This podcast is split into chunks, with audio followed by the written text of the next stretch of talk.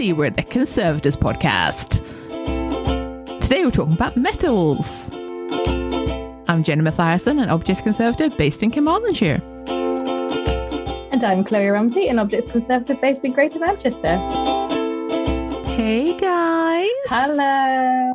I sound like I'm in a tin, by the way. I apologise. No, it's more like a small cardboard box. I apologise for my audio quality. I forgot my laptop, so we're just on my phone because of the wonders of technology. Yes. Well, hey, now we're making it work. Don't be like that. We're making it work, and we're making it work. It's very worthwhile. And also, somehow, with metals conservation, as we're discussing, tin would be an ideal material that would Ooh, fit into the episode, yeah, right? Yeah, yeah, absolutely. Yeah, yeah. yeah. Already topical. I'm here for it. I love it. Should we get our guest host to introduce herself? Yes, please. Uh, hello, everyone. I am Lucy Branch, and I am a sculptural and architectural features conservator. And although I do all sorts of metals, uh, my favourite metal happens to be bronze, but it doesn't mean that I don't have to work on lots of other things because, you know, that's the nature of the field. So I love that you have a favourite metal. I mean, I knew that you yeah, did, I love it. But I struggle to think what my favourite metal would be. Maybe gold, because I don't have to do much with it. Oh, but it's so dull. You know, what, what kind of problems are you going to get with it? I mean, that's the beautiful thing. Like, it's mostly the problem with gold is it's a bit soft. So not try not to scratch it. Yeah. Don't drop it. But like bronze does all these crazy things to people. I mean, I'm sure other metals would as well, but I get quite a lot of people having been injured with what? it. So is bronze cursed? It's a really strange thing. Like I get quite a lot of, one of the ones that we look after at Canary Wharf, people hit their head on it all the time and they have like quite bad oh cuts God. and injuries. It's not one of the It's not one of the staff, it's people walk into it. So it's clearly like they maybe they're looking at their phone or not watching out what they're doing. But then also I had a gentleman who kind of had his head split open because uh, his statue fell on him from oh the God. top of the uh, shelves that it was on and sort of, yeah, oh kind of God. concussed him. And I know that sounds like it could be like yeah. a murder plot, doesn't it? Like someone tried yeah. to kill him with his statue. How is this not in the Halloween episode? Oh, that's so random. Probably shouldn't have laughed at people bashing their heads, but I'm just... Well, no. No, it's, I hope everyone's okay. But I'm mildly entertained by the notion that maybe people aren't looking where they're going. I know. And the thing is, then they blame the metal, the object as well, immediately. So they say, oh, that shouldn't that shouldn't be there. And so what can we do to sort of prevent people being injured in future is so we have to like put huge flower beds around it and things. And you're like, no, just look where you're going. You know, if if it doesn't apply to like, I don't know, a, a telegraph pole or something, you wouldn't go, oh, we better put a flower bed around that. Yeah, that's true. Yeah. I, I love this. I mean, this must be like a like some sort of public piece of art, I'm guessing. That's yes, he's he's actually called, if you want to go and visit him, he's called uh, Man with Arms Open. Oh. And so, and he's kind of looking up to the sky. It's it's a really inspirational sculpture. I love it. Or maybe he looks like he's just about to give you a hug. Or whack you on like the head. But, yeah, or, or yeah, or attack you. Yeah. But I mean, he is quite sweet. And I think that's quite a shame that all these people have like got bad associations with him because they they don't know where they're going. Okay, so bronze, slightly tricky. I like it. It's out to get you. Yeah. I like it. Have you ever been injured by bronze? Oh, me, oh, many times, but usually it's something daft. You know, as most accidents happen, it's usually something daft that you've done, isn't it?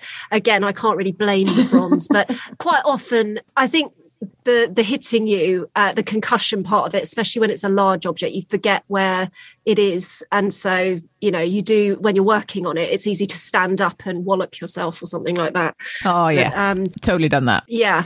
But no, no, nothing. I haven't been poisoned or anything like that by Whoa. by a piece of bronze. I feel like I feel like you would have to try quite hard. Although I suppose some of the yeah. maybe some of the corrosion products might be poisonous. Yeah, I, they're not terrible in the grand scheme of things. Obviously, something like mm. lead has yeah. more issues with corrosion. So even pre-pandemic, we obviously had to work always with masks because yeah. particularly when you're working large scale, you're getting large quantities of dust and particles. Part of it will be the corrosion products that you might be thinning out, uh, particularly mm. when you're working on disfiguration, which you get a lot of, uh, particularly on outdoor sculpture. I do feel like we're on a health and safety section, but we're starting with health and saf- safety as a topic, aren't we? It, we sort of are now, yeah. Yeah, I think it's really good. Uh, what what else can we, like, what are metals, other metals that you can be poisoned by? Because I'm thinking, I mean, are we going heavy metals? Probably not. But I'm thinking copper kills things, doesn't kill people, but it, it's, you know, not great for yeah. living things in general. They put it in contraceptives and stuff. Mm, yeah. That's true. Yeah. Plants. Yeah. I don't like it. But bizarrely, even though it is supposed to poison sort of plant life and things like that, it, bizarrely, there seems still quite a lot of mossy things that grow on bronze you come Ooh. across, and you would think they wouldn't, mm. but they do. I was going to say copper tape is supposed to deter slugs. It doesn't, uh, at least not. No. At least not Welsh ones. No. They are big and slimy and they don't care. Yeah. Yeah. There's quite a lot of metals in pigments that yes. uh, you get things Ooh, like yeah. antimony pigments mm. and things like that, which we use quite a bit in conservation. Mm-hmm. And that's even going towards lead white. Oh, yeah. And um, the sort of lead corrosion products, which obviously is quite a lot of lead sculpture mm. in the world, mm. and uh, beautiful historic lead items, which bizarrely often can be coated as well. So they don't look necessarily like lead until you... Oh, that's you know, sneaky.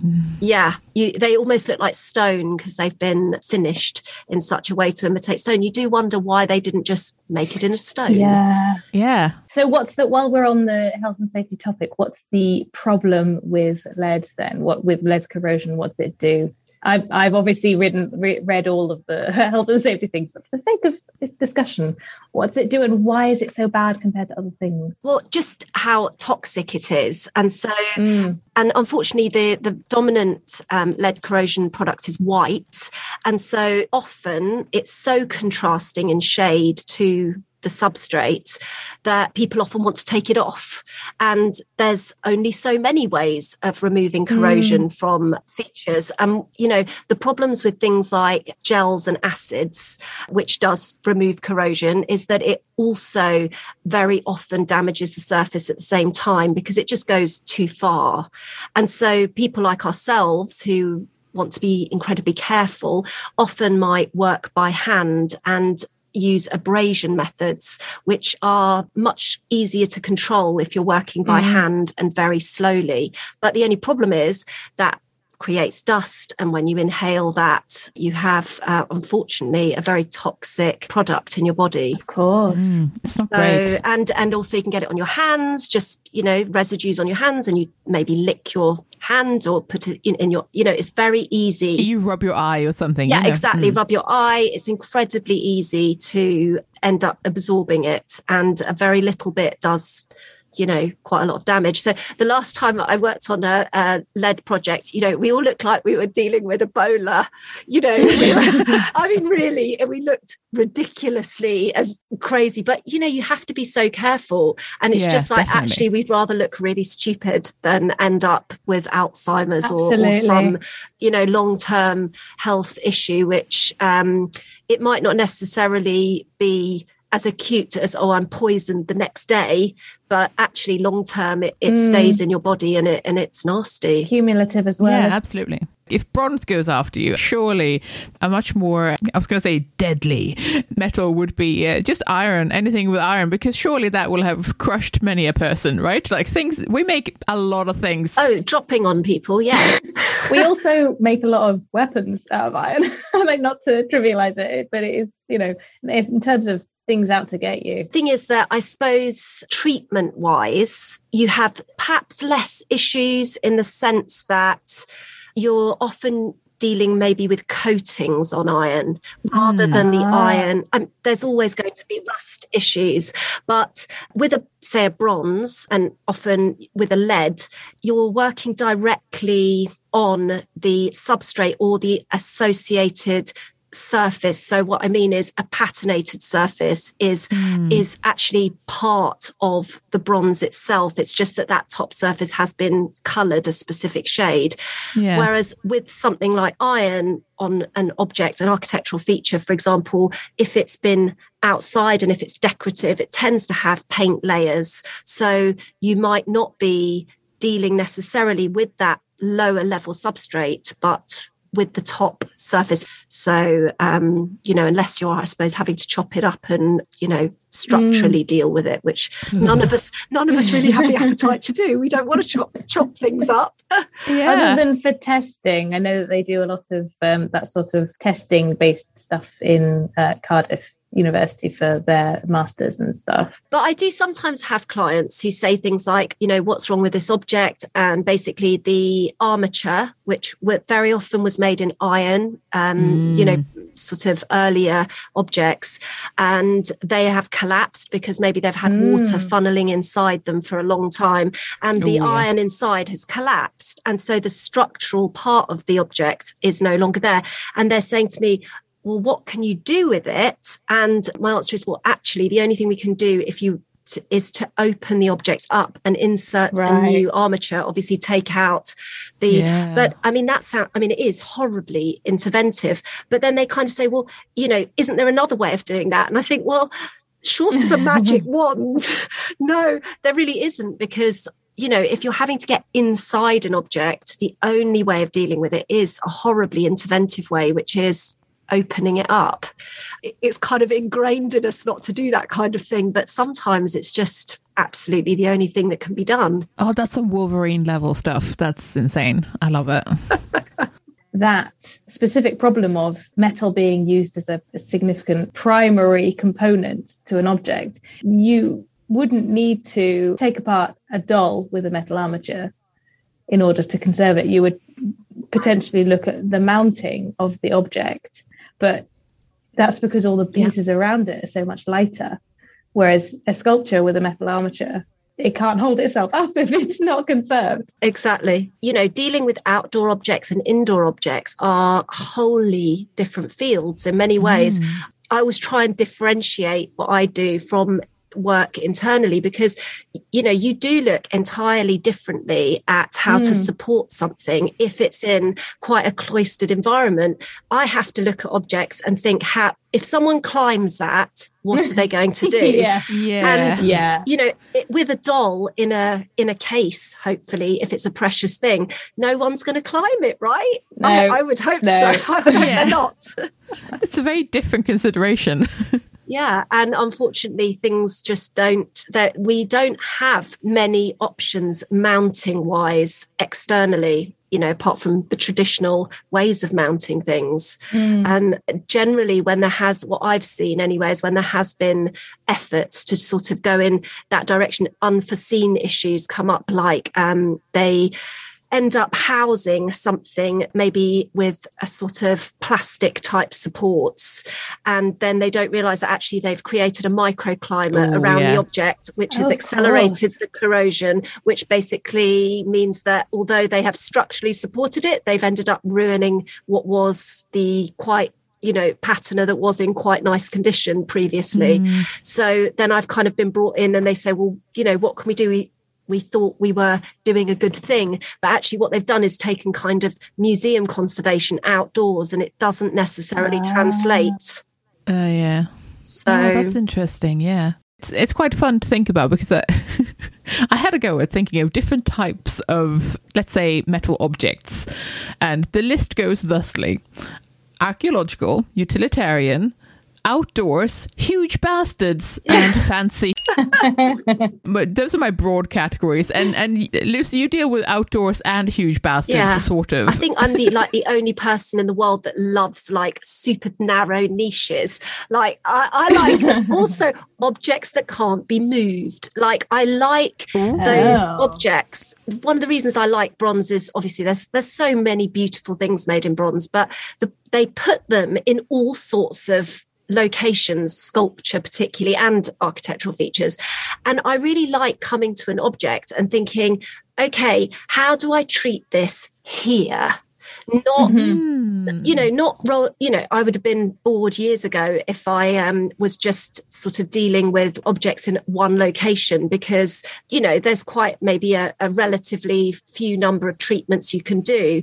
But having been, you know, working in this field forever and ever and ever, every single time I come to a new location, I have to adapt the treatment somehow, because it just isn't suitable in that location. And so it yeah. keeps it much more interesting, I think. So is that treatment for, as in the work that you can physically carry out in a space, or is it treatment for what the object requires for that space? Often I'm more dealing with, is it a preventive treatment or is it something like a restoration treatment? Mm-hmm. And um, that's generally what dictates, you know, what's necessary to do. But for example, it might be absolutely seem like the right thing to do to maybe use a protective coating like Incralac on an object because it can really work well. But if that object is low down, it's completely ruled out because the amount of kicking, touching, splashing, scratching uh. that will take place on an Incralac surface will mean that it will look dreadful in no time. Uh. But put that same object, you know, above two meters and you may get twenty years at least of lifespan out of it. So it's the physical contact with the coating mm. that determines whether it's it's actually applicable in that scenario. It doesn't mean that that treatment isn't fabulous in some scenarios, but it just is awful in others. Mm. I quite like the problem solving of it. Like, how do I do this on the top of a roof? You know, it, it, you know, it, oh my it's God. difficult because loads, you know, say you think, oh, well, it's really easy. You've got like pressurized, I don't know, you'd be thinking of something like um, a wet abrasion system, which works brilliantly, maybe f- on the floor and will only take you, you know, a day of work to do. But take that hundreds of feet up in the air and you've got no pressure yeah. because you can't get, yeah. you know, anything to get that pressure up mm. there. So, you know, then you start, you know, looking much more at traditional te- hand, hundreds of year old techniques.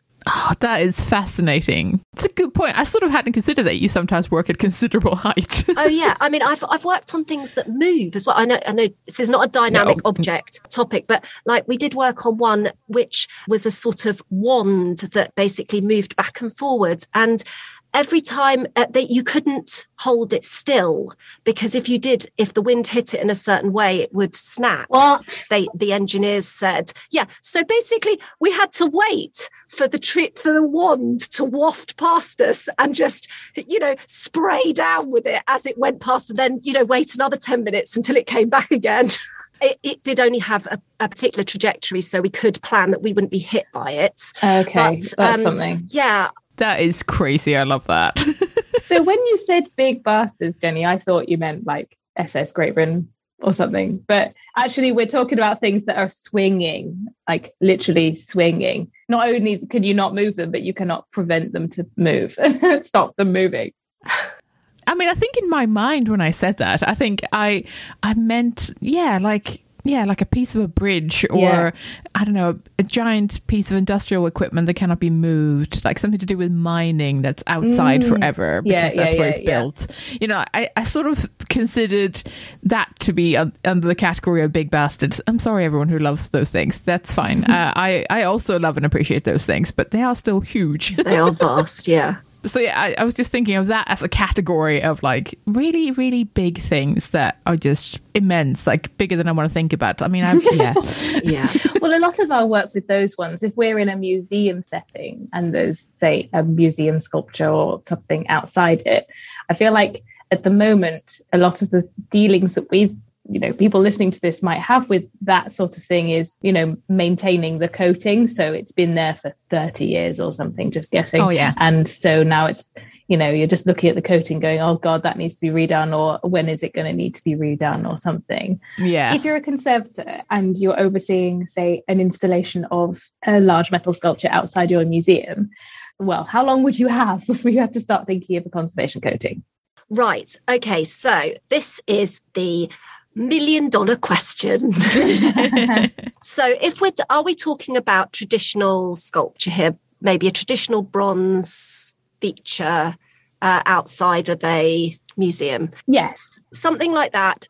Really, you need to be thinking about a traditional wax-based coating mostly, I would say. Mm. And the reason I say that is because if you are trying to treat something that is um, outdoors with a coating that will last a lot longer. So say you might be thinking about something like Incralac, if you're thinking about something that you're wanting to get longevity out of.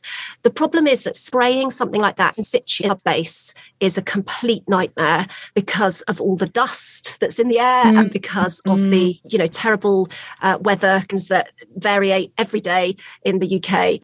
And so to get a really sound coating, that has to be done internally. Uh, and so something like that, if it's a historic feature, I would say a wax coating is your best option. Now, waxes, the research shows that they don't last that long, frankly. And I think the most that you see waxes really lasting for is about a year. And oh, wow. So the thing is that, and that's not even, it might only, it might be less than that. So basically what happens is you get a prevailing wind, and in that direction, the wax oh. fails much quicker than it did on the other yeah. side, which is quite sheltered. So the problem is that, yes, it seems like, oh my goodness, a year, we're going to have to retreat that. That's dreadful. But the difference is with something like a wax coating, which is a traditional coating for sculpture, is that it's super easy to apply and quite quick. So mm. you can quite quickly clean down a surface, make sure there's no dirt and grime, and reapply the coating. And so in terms of expense, it's not that much. Now, mm. you get something like uh, an Incralac coating, which has got some very good qualities to it. And the, the reasons that we use Incralac on something like sculpture is because it's so much more easy to reverse than the traditionally much harder lacquers. So, mm. uh, you know, you, you don't want to be really attacking your surface to get a coating off, and you don't want to be using vats and vats of really yucky solvents to get a coating off. And that's what you have to do with some of the harder coatings. So Incralac is a great product, but the problem is once it goes, my goodness, it goes and some. And so it's expensive to take off if it fails. Mm. And so yeah. you've got a risk factor there that w- what happens with lacquer is very often you get something like guano hit it, and you get a little ten pence piece that suddenly fails, and then it fails from that point outwards. It's a bit like a um, a glass that's shattered, or a oh, mirror wow, that's oh, shattered. Wow. It starts to move down the sculpture, and suddenly it looks super bad. And sud- and then you have this really big bill to put it right. And so, you know, that might not happen, but it is a substantial risk when you've got birds all over the mm. place. Yeah. And so then it's it it might seem, my goodness, a year having to treat this object every mm. year is a terrible expense, but actually it will, generally speaking, keep it looking good. And although we can never put something like a traditional bronze in stasis outdoors, we, because of the environment, we definitely can slow its degradation down quite mm. significantly. And so it kind of, it's a tried and tested method, but it really works. And some of the more longer life coatings just cause as many problems as they solve. Do you just reapply the coatings then? If you're, is, if you've got a B T A, do you have to remove it all and then reapply a fresh one? Yeah, you have to remove the entire coating because it is a lacquer coating. Mm. Uh, you you know, the problem is you can think to yourself, oh, well, I will just, you know, cut down that little area and yeah. reapply it. But what happens is it, it ends up looking like a patchwork quilt. Yeah. And you start, you know, you get down, you think, oh, I've done that. It's really nice. And like two weeks later, you're like, there's another patch.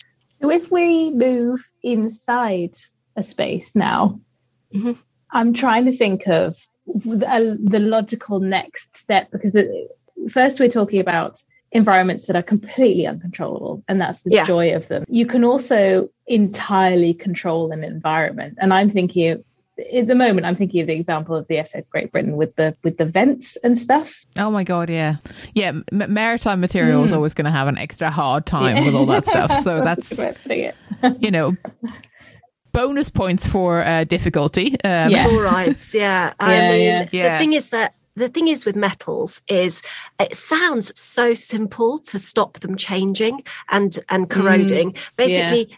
don't have any water and and take out the oxygen. Ideally, have nothing at yeah. all.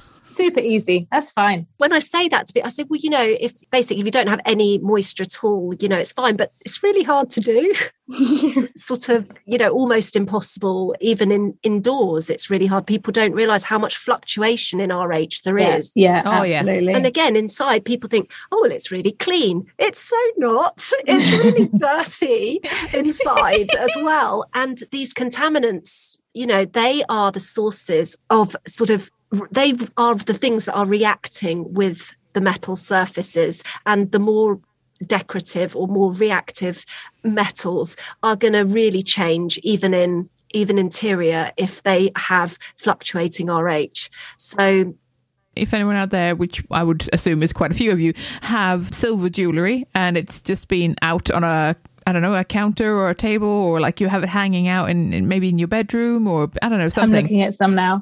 That's enough air exposure that it tarnishes. That's just it sitting there. Yeah. That and that's in your house. That's like a domestic setting. You know, it's crazy to think how easily things do actually tarnish or, or, or corrode. I'm sort of enjoying that corrosion is really just how metals react to anything at all. Yeah. I, I, I mean, I'm quite often asked these days, uh, sort of fine coatings, you know, that cure and don't have any off-gassing, prevent the off-gassing of the material below them because maybe they're in contact with bronze. Ah, that's interesting. The the reality is they're re- the polymer sector is, you know, huge. There's still very few things that actually are really good at doing that. I mean, very few. If we were going to invest our money somewhere, I reckon that's a field for the future because, you know, it's just under, it's underdeveloped and it's so needed. It could definitely help museum conservation, I think. Yeah. All right, big spenders, you know what to do. Yeah. But thinking about treatments, I like that we've talked about coating things because that's usually a big yeah. one. I suppose other things that we can do is ways of cleaning things, which will vary wildly between metals. Yeah, and obviously what you're trying to clean off. I mean, the term cleaning for metals, I think, is a real red herring as well. Oh. Because, you know, very often people say, oh, can you come and clean this? And I think to myself, well, you can clean off the dirt or the guano, but you can't clean off the corrosion. Corrosion is, no. it's a reaction that stems from the substrate. And also many of those metals will have an intended finish. And so the idea of cleaning it off means you are destroying whatever originally was there in the first place, or evidence mm. of anything that was originally there. And and also it's, but somehow it suggests it's a really easy thing to do, cleaning. I'm just going yeah. to clean that and it will all be fine. And actually, removing corrosion is incredibly difficult, and you have mm. to really think carefully about whether you should be doing it, why, yeah. how you're going to do it, you know, whether actually you know enough about the object. Because the thing with metals is often they've changed so much, there is no reference point of what they should have looked like. And so, you know, are you making an assumption that this is what that object looked like, and therefore cleaning the corrosion off and maybe recoloring, repatinating the surface? Or, and that's where I think particularly in the older days, there was an awful lot of mistakes made with objects. And we're looking mm. at metal surfaces now and assuming that might have been the original. And it, it mm. really wasn't.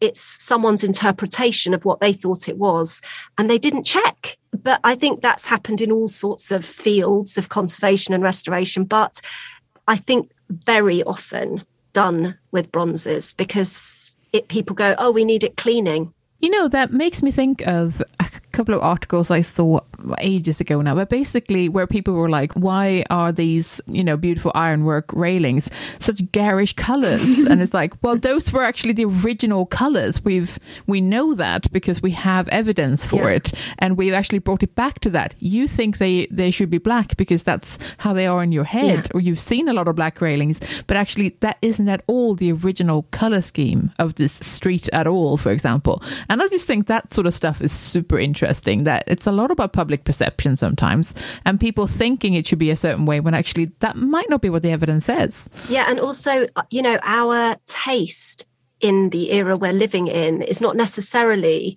the same taste that was one hundred years ago or, you know, two hundred years ago. And so to yeah. us, it looks garish, but doesn't mean that that's the the opinion of those who made it and and what society sort of thought of it at that time. And for custodians, they find it very hard to think like that. You know, they're, they're often quite saying, oh, I don't know if we should do that. I don't know if we should do that. And I'm thinking, well, maybe not, but this is not authentic either. Whatever you're doing, mm. it's not going to be authentic. Yeah. So with corrosion removal, what, and I'm thinking in all scenarios, so museums, outdoors, you know, utilitarian objects, everything. There's corrosion that we've talked about that one should keep in place that forms a protective coating, but also corrosion that is damaging and highly acidic. Which ones should we remove and which ones should we keep in place? Um, so on something like a bronze, there is no such thing as uh, a completely protective co- uh, corrosion product. Uh, mm-hmm. You have moisture and pollutants can still sink through the corrosion mm-hmm. layers and continue to corrode the surface. Mm-hmm. So you can get many layers of corrosion and they sort of sandwich the surface so that less moisture gets in and pollutants, but and that slows the rate of activity down, but it doesn't it isn't like a passivating layer. Like mm. if you think about aluminium oxide, I was thinking of aluminium. Yeah yeah exactly mm. That is a um that is a different thing, uh, a different animal. Then you've got the fact that some corrosion products are active rather than passive. Mm-hmm. And when we talk about active corrosion, that's where you're seeing rapid change. And usually that comes from a place of something like chlorides. So we were talking about, you know, marine environments, but there's plenty of environments mm-hmm. where chlorides pop up. Um, and even with bronzes, they are intentionally patinated with chlorides. But when those chlorides age and start to react with their environments, they become active. And so you can actually get sort of active corrosion, pitting and things like that, that is happening from kind of the inside out. Oh my God. It's never good. No, that doesn't sound good. But also you have to be really careful with lots of metals, but particularly bronzes, that you are understanding what you are seeing, because that term corrosion, uh, another word for it would be patina. Mm. But there are different types. There's the original patina, which means the intended patina. But there's also the naturally occurring patina, which tends to be what happens with a bronze, particularly as it has reacted with its environment. So essentially, naturally occurring patina is corrosion, but it tends to be the type of word that's used when people like the way it looks. So corrosion starts getting thrown around when people notice that it's actually quite ugly. They say, oh, there's corrosion disfiguring my statue. But yeah. Actually, if you took it back two years, they really liked the surface, but it wasn't what the original surface looked like. It had just matured and they liked the way it had matured. So it's a kind of mm. language aspect, and you have to make sure that you're not sort of identifying the naturally occurring patina as necessarily being the original patina. And, yeah. you know, it's not so much that you don't value both. It's just that you have to make sure you know what people know what they're looking at. Mm, interesting. I, I once got in trouble. I'm sure I've said this before. I'm, I once got in trouble for emailing myself some photos of of some bronze corrosion. Oh, yes! Because yeah, I think I have mentioned yeah. this before. But but essentially, the statue was of a naked man, and let's just say that the email filters didn't really like me emailing my work account um, some pictures of a naked man, even though it was obviously not um, uh, a uh, let's say. real mm. naked man. I mean, um, but also he had very specific corrosion problems, as in it was all centered around his private parts. That's that's quite something. I mean, it was a very fun condition report to write, I have to say, and also a really fun email to write to I T.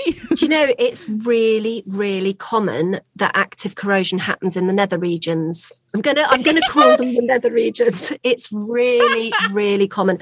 So you see a lot of horses on plinths. Oh my goodness, ninety-nine percent of the time, all the active corrosion is round their areas. Outrageous. Why? I did um, Freud, and um, you can imagine Freud right outside. Oh my and the, oh my, the amount of time I spent with my head in his groin. I mean, it was just unbelievable. And I had so many social media photos taken of that. And I'm sure I'm all over the Amazing. Internet looking extremely uh, dodgy is the word. That is amazing. But um, I think it's to do with the way that the air flows over the region. I um, Its active corrosion is particularly worse with certain types of air currents that, and the way that oh. water runs. You know, they tend to have lots of shapely sculpting in those areas, and the water tends to sort of hang around in that region more because it's it and not evaporate so quickly. Yeah. So that's and interesting. The, and because it's maybe a little bit more protected, you know, the way that the body is around it, mm-hmm. I think it stays damp longer and you get some quite mm. m- minimal air current. And I think that that it makes it worse, and it's very common. I didn't think that we would be talking about sculptures having V Ds, but yeah. here we are. Um, that's amazing. Yeah, and lots of sort of, you know, having to do sort of assessments in very dodgy areas of the positions. Amazing. Yeah. Because this was an indoor sculpture, so initially, like, my thought was, is it just the people have touched it there? Yeah, like, that's what I assumed. Yeah, very often it's the sculpture. Just groping the statue. But it Exactly. Very often. I mean, indoors, nearly always it's it's sweat from the hands. It's lovely. Humans are so lovely. I love that people don't think that no anyone will notice. They say, I'm gonna just I'm just no one's looking, I'm just gonna I'm just gonna touch it. And then over time, always evidence. We know what you did. Yeah. We probably can't pick up the fingerprint. Except on some surfaces where we definitely can. Yeah. Yeah. The evidence is etched in place. Indeed. For years. Uh, anyway, that was my anecdote of uh, naughty corrosion products. I apologise for uh, lowering the tone, everyone. The other source of chlorides with bronzes is very often the core.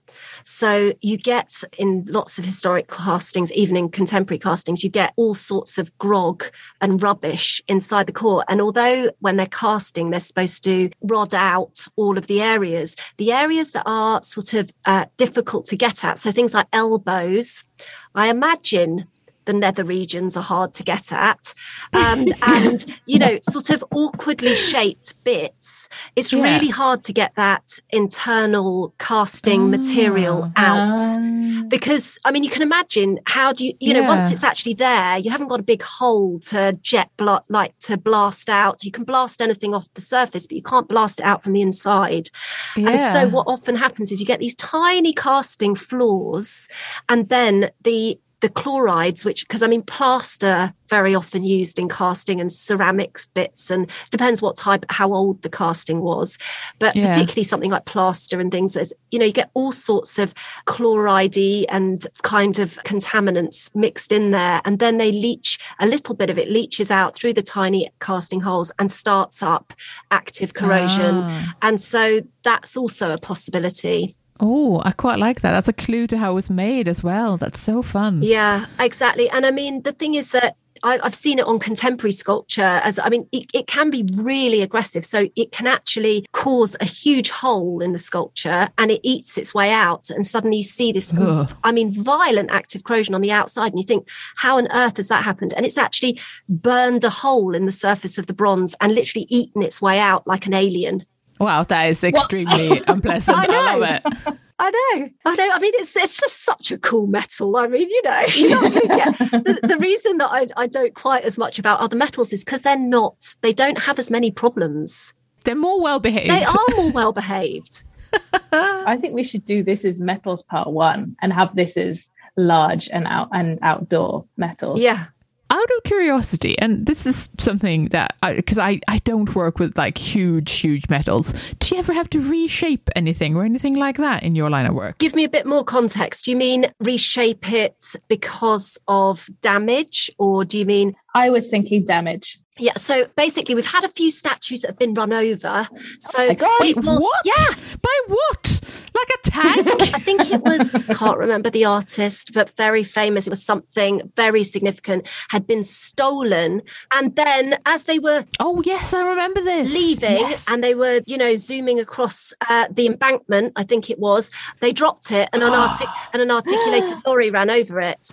So um, it came in like a pancake. Oh, and my God. Wow. There are moments where you think, is this worth conserving? Like, maybe it's just like, wow, we should recast one from one of the other existing pieces. But my, it was, my father was still alive when uh, that happened, and he was an absolute genius, and he just incredibly patiently sort of teased it back out inch by inch. And I mean, it was incredible to watch. So you can, I mean, not so much, we, we don't really do so much of sort of paring back, but sort of reshaping. Yeah. And that's more like, you know, a sculpture, but we get quite a lot of asked quite a lot about people reversing into doors. Oh, yeah. So that makes beautiful sense. Historic doors, and somebody reverses a lorry and they end up mm. with a big dent. Oh, yeah. The problem is that that with cast bronze particularly, it's incredibly brittle.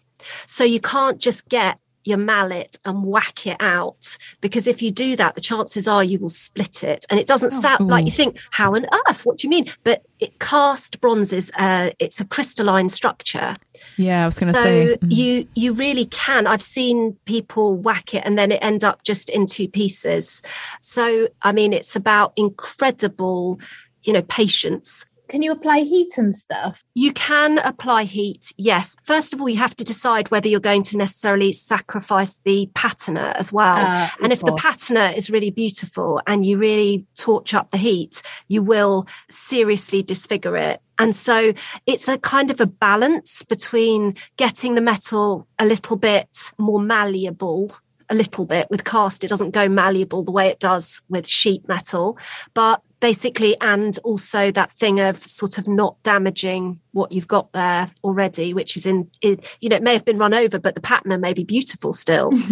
So yeah, you know, it's really hard. Whenever things like that come up, I kind of, you know, take a deep breath and think, oh, I'm, you know, I, my heart sinks a little bit, because there isn't oh. much you can do. Oh, I know.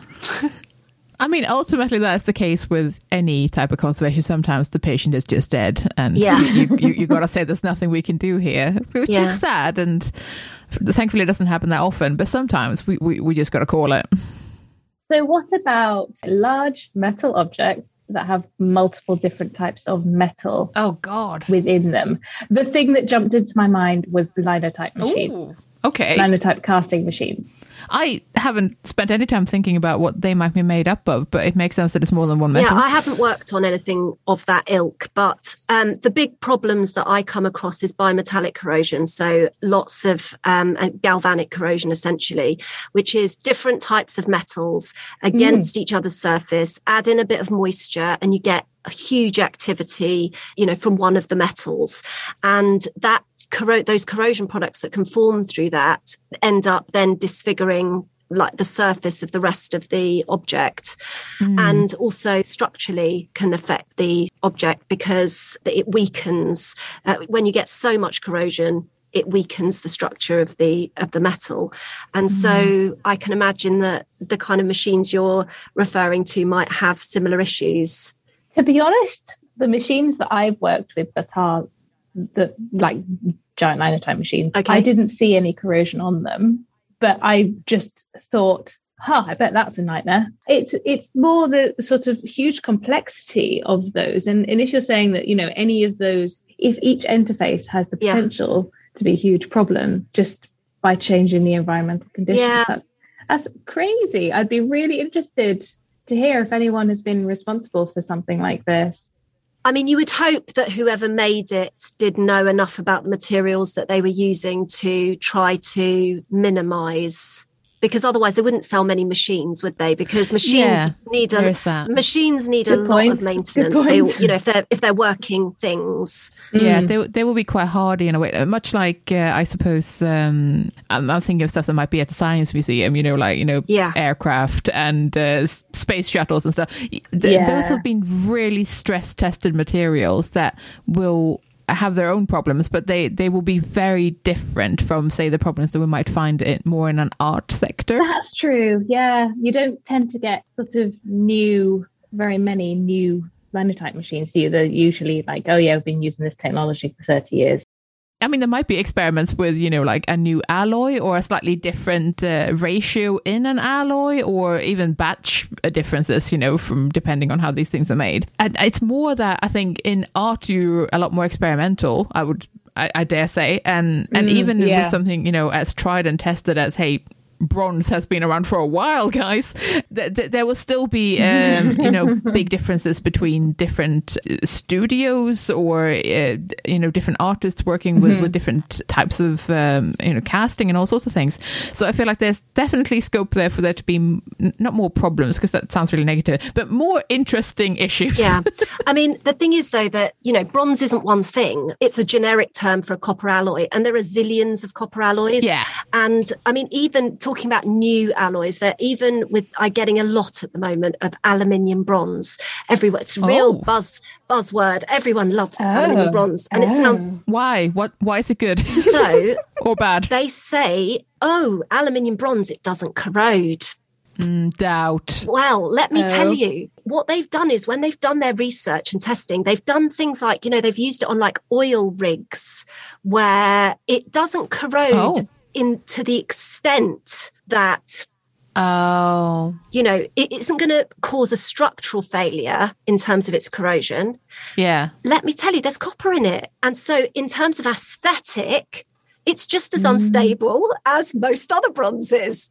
It's, yeah. It reacts to the copper in it, reacts to its environment. And so I had a particularly sad situation where, you know, an artist nearly on their knees weeping because their statue is completely unstable in, in the finish that they wanted, which was quite an unstable finish anyway. But still, they'd been told, and they'd done huge amounts of research, and they had been told it doesn't corrode. It's just, it means something different. Yeah. In like on an oil rig, mm, in a yeah. marine environment, than it does in an urban space when you're trying to keep a colour that is very, yeah. very specific. Um, and like, so like, as you say, an art context is wholly different from, you know, an engineering context. Yeah. That's, that's interesting. And I mean, again, we're sort of back to aesthetics, really, which is a big thing with metals, really. Yeah.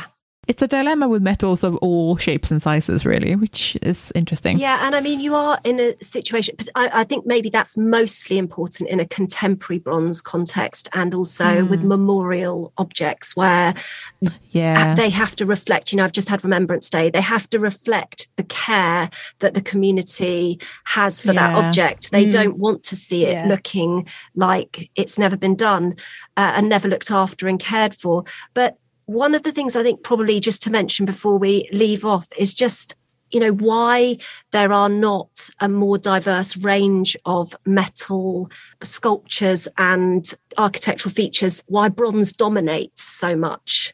Because yeah. although we have obviously um, large steel, well, it's seen more now than it used to be and things like that, the reason that bronze does so well and has been used historically so much is because of these beautiful finishes that it can achieve and how, generally speaking, well it does.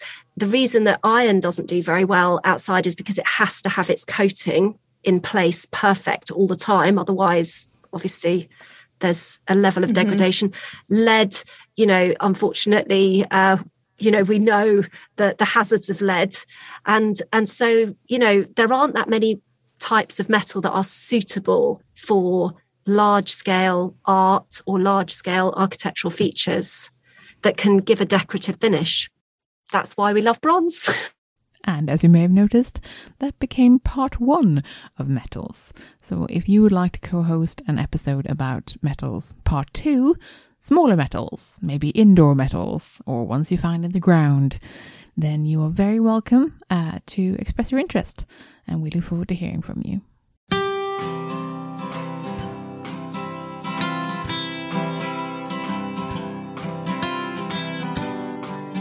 Dear Jane, I have tattoos, blue hair, and dress quirky.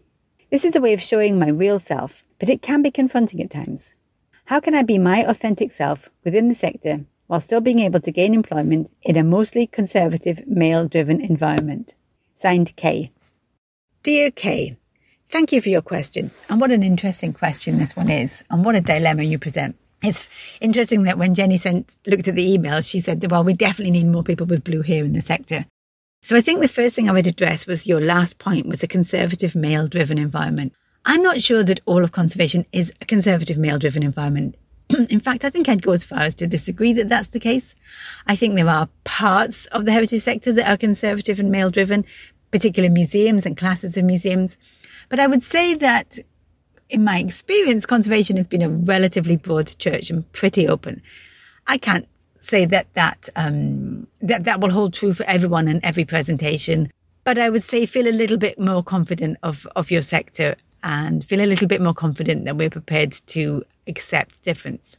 Now, our sector is meant to, to serve the whole of community, the whole of society, and it doesn't.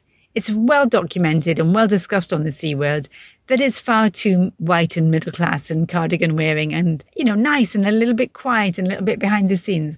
Those things are absolutely fine for someone to be, but that doesn't have to be the single existence. So I think that for you to find a job and keep a job, you have to present in that job as your authentic you. I think that people spot and are very attuned to people being inauthentic.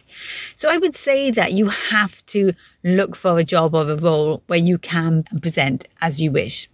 Does that mean I would wear a backless dress so that they could see every tattoo or what? It, I don't know where your tattoos are. You know what I mean? At the job interview, probably not. I'd still wear job interview kind of clothes, you know, the kind of clothes that other people wear.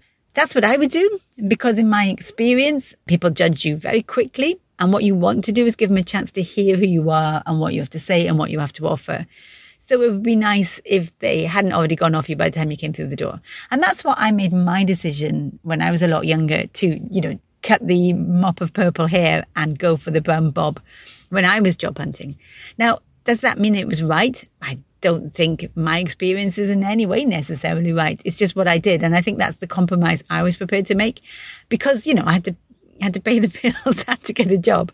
Um, and I thought that that was needed. Time has moved on from then, but I think there is still a pressure to do it. So I think you should look for a role where you can be your authentic self.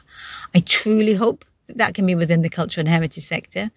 I think that that might involve you being more broad in what jobs you look for. I'm not quite sure what conservation jobs you are looking for, but you should be able to find somewhere. And I think that the sector is trying to present themselves as more diverse, as more inclusive, as speaking to more people in society. So I think that on balance, the majority of places would welcome you.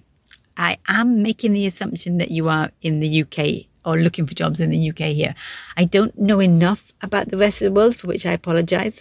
I think that is still holds true in other places, although some European countries, what you will find is it's more about a career path. You get the right qualifications and you apply for the job, and it's very much more an on-paper exercise. So if you are in those situations, then I imagine you'll get a lot further just by showing your paper qualifications. So would I tone it down a bit for an interview? If I'm honest, I have and I did. Would I recommend that you did? I think you've got to stay within the boundaries of what you feel comfortable with. I'd probably suggest that you go at the, um, the more toned down end of your boundaries, but I wouldn't go further below that, because if you get a job and you're not you, you won't be happy in that job. If you find the sector can't tolerate you, which absolutely breaks my heart to think of, then maybe we don't deserve you. So I think I'm plumping. I'd love to hear what other people think. I would plumping for stick to within the boundaries of what you feel comfortable with, but possibly on first presentation, go in at the uh, the, the easier to digest version. The last thing I just want to pick up on is this idea of your um, appearance being conf- confronting. I just want to challenge that as a concept. Not that you're not reporting, because obviously if you say that your appearance is confronting, people have felt confronted. But in the end of the day, you have every right to be who you are and present however the heck you like. And if someone feels confronted by that, it really is on them. So it's not you being confronting. It is them being confronted. It's them choosing to be upset by how you present. I do feel that there's a distinction, and perhaps that might help, so that if you think of yourself as being whoever it is you, you want to be, and that that person feels confronted, then I guess the question is, do you want to work for or with someone who chooses to see your hair colour rather than your skill set? I think it would be a very frustrating and short-term work relationship if, you know, they thought that you couldn't do conservation because you dyed your hair. So there we have it. That's my answer. I think this has been one of the most interesting and challenging questions I've ever had, and I'd love to hear what the rest of the listeners say. Um, I hope that helps. Over and out.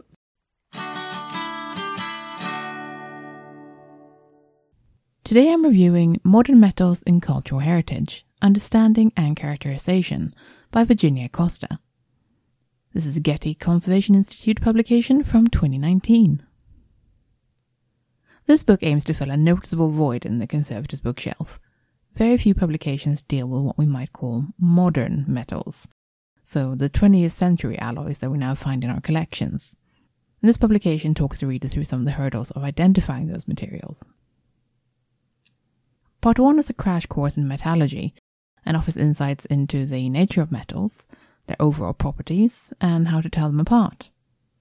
The diagrams and tables here are very helpful, but the face diagrams are scary as hell. We get to acquaint ourselves with the concepts of alloys and how their structure differs from pure metals, how they're tested industrially, and how their corrosion works on a chemical level.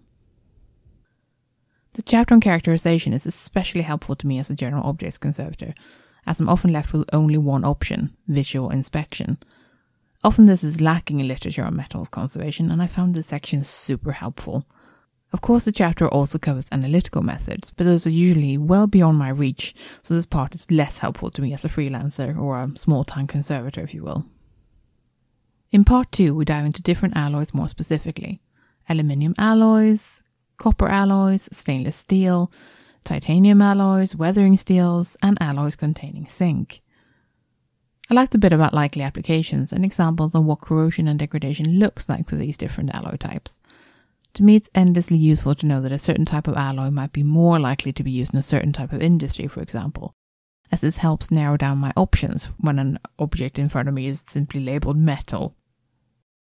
I especially like that each chapter ends with a paragraph or two about the available conservation literature, though this is often disappointingly short. That's not Virginia's fault, of course. It just means there isn't much conservation research or many case studies to draw on, and it's in fact just a sign that we need to share more knowledge if we've got it.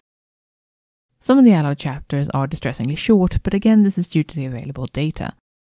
Each chapter is very well researched, in fact, and comes with its own little bibliography. Part three is all about applied surface coatings and talks us through plating processes, hot dipping, and conversion coatings. It's not a very long section of the book, but it gives you an idea what sort of surface coating may have been applied to the object you're working on at the point of manufacture, and some ideas are a lot better than no idea. I like the reference tables and images of corrosion products in this book. They're not too scary and are easy to take in at a glance. The text itself is science-dense and many parts can be intimidating if you're not a hardcore science fan, but it's definitely a useful book. The font choice is weirdly challenging, so funnily enough, most of my complaints are on the actual visual format of the book, not the quality of the content. That's actually top-notch, if a bit heavy at times, no pun intended. Overall, definitely one to grab if you're likely to work on modern-ish materials.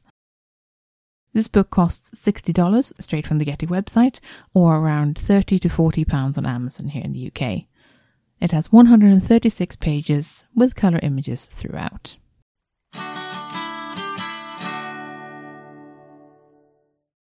If you're enjoying the C Word and would like to support our work, then please consider becoming one of our patrons. For as little as one dollar per month, you can help us keep our episodes online and more of them coming. Patreon helps us meet our regular costs for the show, and also to plan ahead so we know roughly how much of a monthly budget we've got. That's super helpful when you're trying to do something special like buy a better microphone or save up to go to a special event. Your support also helps keep us free of advertisements. In return, our supporters get access to our archive of extended episodes, which you can only access on our Patreon page. Yeah, for that one dollar a month, you get a little extra audio enjoyment. We've crunched the numbers, and it's about ten percent extra content on a regular basis. Well, that's not bad for less than a cup of coffee, eh? If supporting us sounds like something you'd like to do, then head over to patreon.com slash the C word and join our bunch of absolute champions. Thanks for listening. We're the C word, and you've been listening to Lucy Branch, Kloe Rumsey, and me, Jenny Mathiasson. Join us next time for an episode about rationalization and disposals. In the meantime, check out our website at the c word dot show, tweet us at the c word podcast, or simply email us on the seaward podcast at gmail dot com. The intro and outro music is Spring by DDmyzik, used under Creative Commons Attribution License. Additional music and sound effects by Callum Robertson. This has been a Wooden Dice production.